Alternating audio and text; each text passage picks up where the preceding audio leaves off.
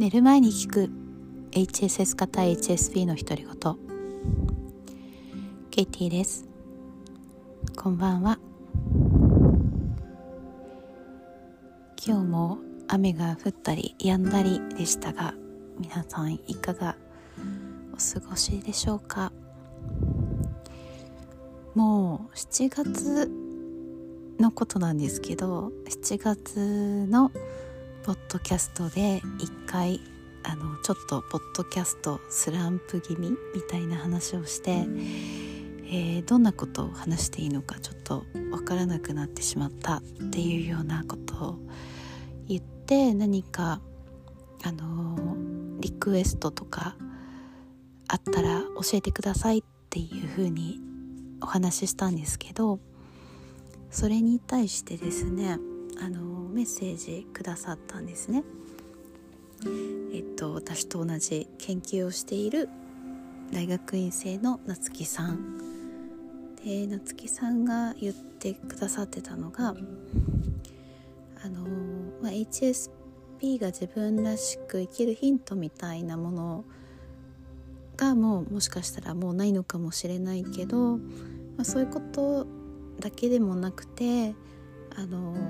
私の日々のその日常の話とか、えー、どういうふうに自分らしく生きているかみたいなエピソードを話してもらえたら嬉しいって書いてくださったんですよね。で言ってくださってたのが HSP という気質を受け入れて自分らしく生きようとしている他人を感じることがとても心地よく自分も私らしく頑張ろうと思えるからですっていうふうに書いてくださっていてなんかこういうあの分析力みたいのがやっぱりさすがだなって思ったんですけどなんとなく夏木さんが書いてくださったことを読んであそうだなって思ったんですよね。あの他の人も多分そういうところに居心地の良さを感じてくれてるだろうなっていうのをあの的確に夏木さんが表現してくださっているのかなって感じられて。っていうことがあって、まあ、その後ちょっとあの、えーとまあ、体調悪くなってしまったりして少しあの配信が途切れがちだったんですけど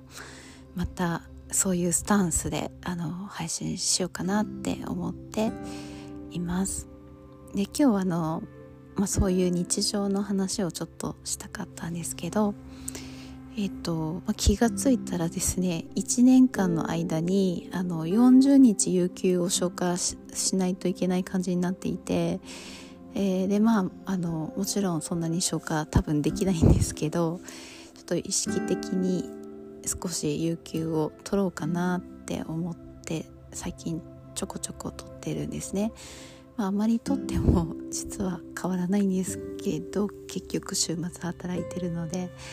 えー、でもまあせっかく夏休みだしと思って今日は、えーと、娘と出かけてきて、えー、あの博物館に行ったりしたんですけどもでその時にですね気がついたことがあって、えー、まあうちの娘と私は割とうんそうですね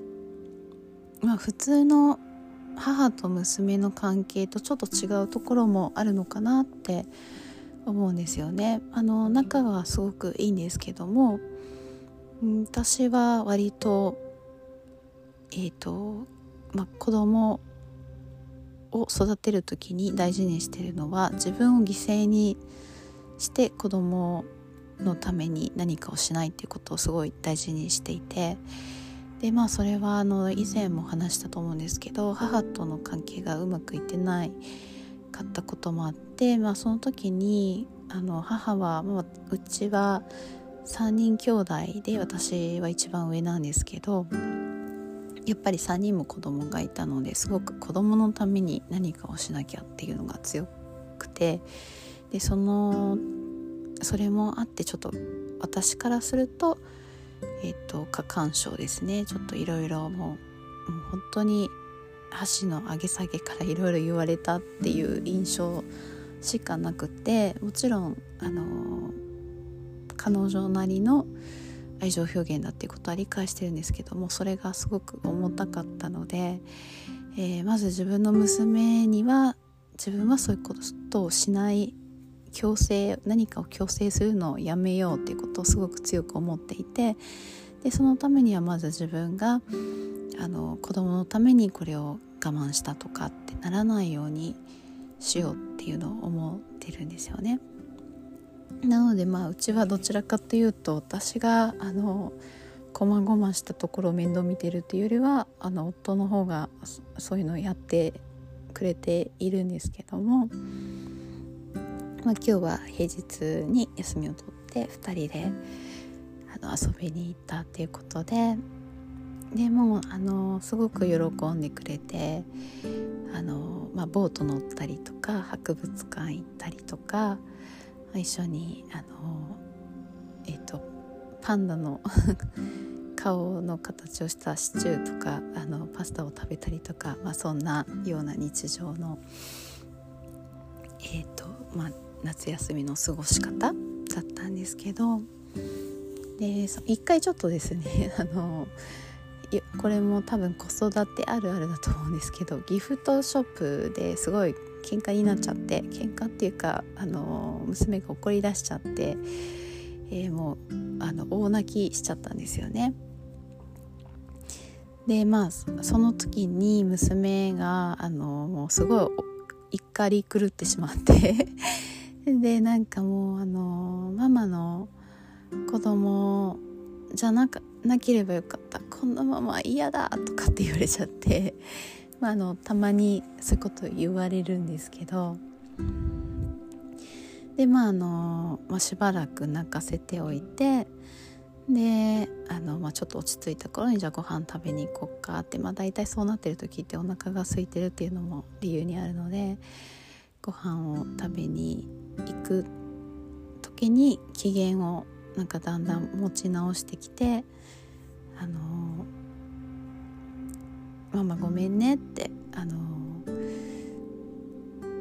本当はあのママの子供で本当に良かったと思ってるっていうのを言ってくれたんですよね。まあ、それもあのえっと何て言うんですかね私の機嫌を取るために言ってるんじゃなくて心が落ち着いてきたのでちょっとあのさっき感情に任せて言ってしまったけど本当はそうじゃないんだっていうのを伝えてくれたっていう感じでジーンとしたんですけどもでそのことについてその後にあのなんでパパに対してはパパの子じゃこんなパパ嫌だとかあのこんなパパのところに生まれなきゃよかったって言わないのにママには言うのっていう話をしたんですね。まああの夫と娘がすごく仲がいいのでなんか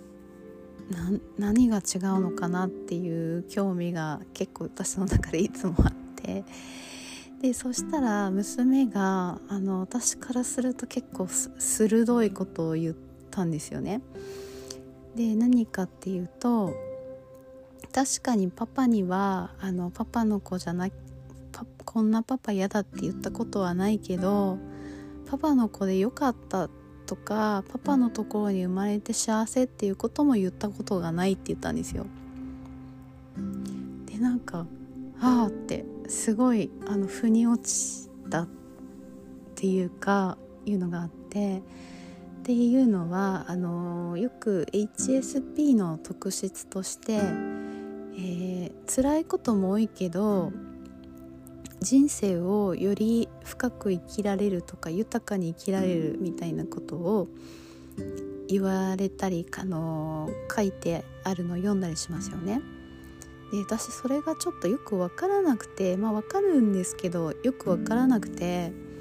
っていうのはやっぱりあの他の人がどういう人生を送ってるかってちょっと分からないじゃないですか。でもそれを言われた時にあそういうことかって思って、まあ、例えばなんですけどうちの夫はあのパパこんなパパ嫌だとも言われないけどこんなパパでよかったとも言わあのこのパパでよかったっていうのも言われないんですよね。だかすごくマイナスなことも言われないけどもしかしたらすごく心がジーンってあのなるようなことも言われない。で多分本人もそれを求めてないんですよね。それで全然大丈夫。でも私は多分そういうなんかこうジーンってするものも求めてるんですよね。なんか生きててよかったみたいな、ま、前に娘が生まれてきて本当によかったって寝る前に言ってくれたんですけどそういう言葉にすごく勇気をもらうし求めてるんですけどでもということはと同時に やっぱり突き落とされるような 言葉もたまに言われたりしてなんかそういうことなんだなっていうのを強く感じました。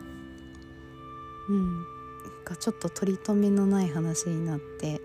しまったんですけどなんかそんな、えー、娘との夏休みのある一日を過ごしました。はい。えー、であと最近思ったのがですねこれもちょっとなんか背景がなくて突然かもしれないんですけど昨日とかもそういう話を少ししたと思うんですけど誰かのためになることをしようってするっていう話をしたかと思うんですけど誰かのためになるとかあと自分のためになるっていうのは大丈夫になるように改善することではなくて大丈夫でも大丈夫じゃなくても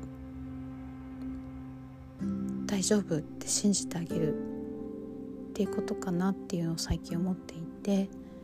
自分に対しても特にそうなんですけど大丈夫じゃない自分でも大丈夫、うん、っていうことを最近考えています。ちょっとこの辺りまたもう少しお話しする機会があるのかなとも思うんですけど今自分の中でちょっといろいろなアイデアとかひらめきが渦巻いてるのでまた多分出てくると思います。はい。えー、明日もあなたがあなたらしく過ごせる一日でありますように。今日もぐっすり眠れますように。おやすみなさい。